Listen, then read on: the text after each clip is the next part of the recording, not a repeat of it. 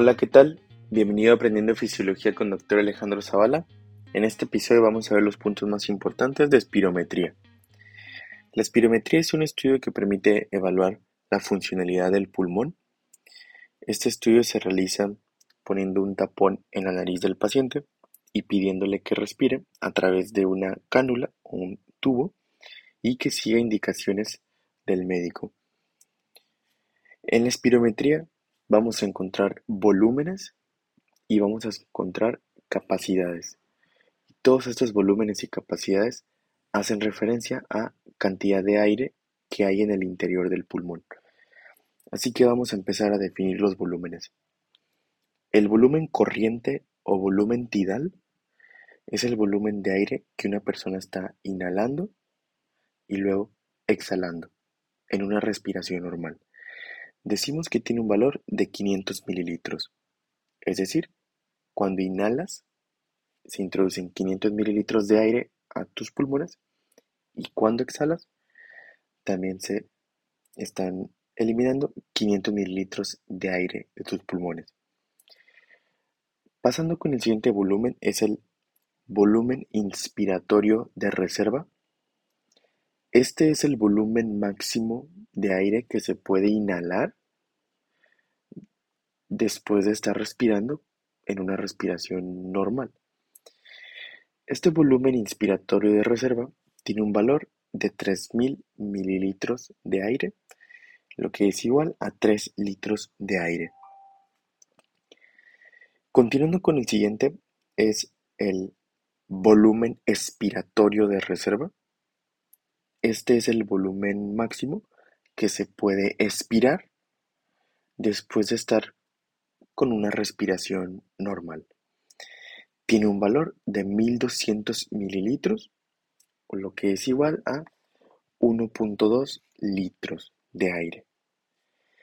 Y el último volumen que tenemos es el volumen residual, y este es el volumen que no puede salir del pulmón. Aún así, una persona sienta que ya expulsó todo el aire posible, le queda aire en el interior del pulmón y este es el volumen residual. Tiene un valor de 1100 mililitros, lo que es igual a 1.1 litro de aire.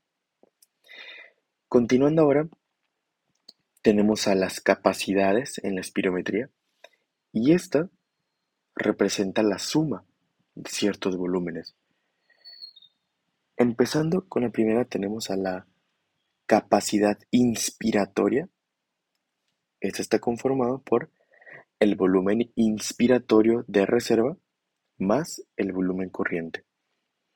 Normalmente tiene su valor de 3.500 mililitros.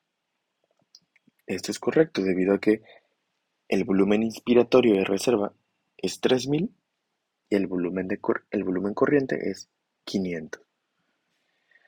Continuando con otra capacidad, tenemos a la capacidad vital. Esta está conformada por la suma de el volumen inspiratorio de reserva, el volumen corriente y más el volumen expiratorio de reserva.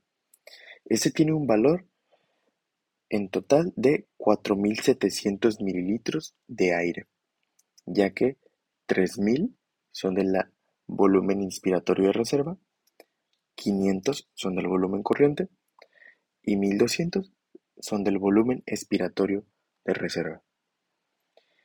Continuamos.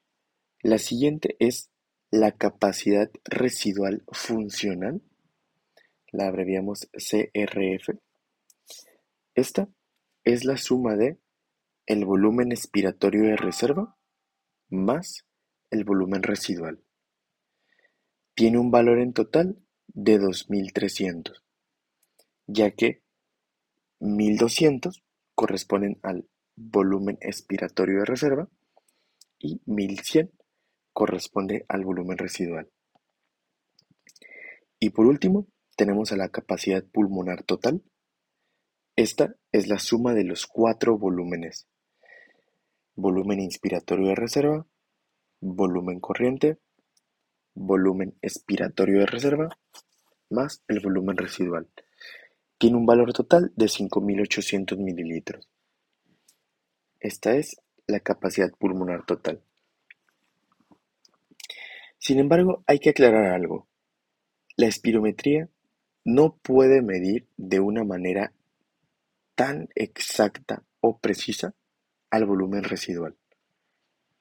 Así que por ende, al no poder medir el volumen residual, tampoco podremos medir exactamente a la capacidad residual funcional ni a la capacidad pulmonar total. Para poder medir de una manera exacta al volumen residual, utilizamos un método que se llama método de dilución de helio. Aquí se le da al paciente una cantidad conocida de helio mediante vía respiratoria. Esperamos unos momentos a que el helio se equilibre eh, a nivel pulmonar y posteriormente, mediante cálculos y fórmulas, se saca de manera exacta cuánto volumen residual hay en el interior del pulmón. O bien, hay otro mecanismo u otra manera de sacar o calcular al volumen residual de una manera exacta y es la pletismografía corporal.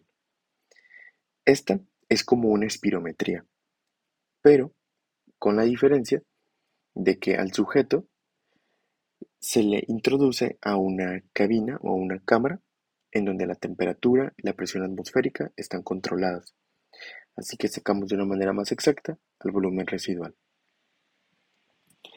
Y por último hay que decir que de todas estas capacidades y volúmenes, una de las más importantes es la capacidad residual funcional, la que está conformada por el volumen expiratorio de reserva más el volumen residual, que dijimos que tiene un valor de 2300.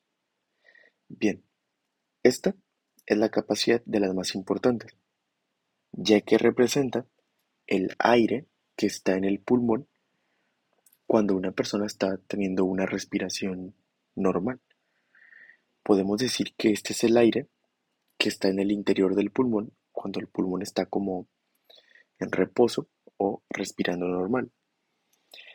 Y es importante ya que algunas patologías tienen incrementada a este volumen cuando se está en reposo y hay otras patologías que tienen disminuido al volumen de aire cuando está en reposo.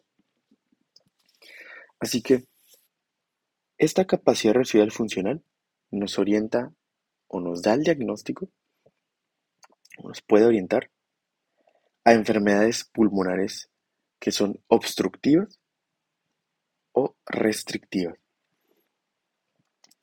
Dentro de las enfermedades obstructivas, estas son enfermedades en donde el aire entra al pulmón, pero luego no puede salir.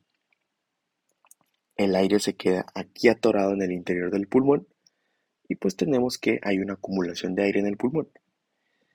Enfermedades como estas vienen siendo asma, enfisema y EPOC. Aquí tenemos aumentada a la capacidad residual funcional por arriba de 2.300 mililitros o bien podemos decir que está aumentada la cantidad de aire que hay en reposo en el interior del pulmón. Por otra parte, tenemos a las enfermedades restrictivas. Estas son cuando el aire no puede entrar al pulmón, debido a que hay alguna rigidez y el aire no se puede introducir. Una enfermedad típica es la fibrosis pulmonar. Esta es una cicatrización excesiva a nivel del pulmón y la cual ocasiona que el aire no pueda introducirse adecuadamente. Así que en esta enfermedad se encuentra disminuida a la capacidad residual funcional, por debajo de 2.300 mililitros. Y bien, como quiera, de estas enfermedades tanto obstructivas como restrictivas hablaremos en próximos episodios. Y con eso terminamos lo más importante de la espirometría. Nos vemos en el siguiente episodio.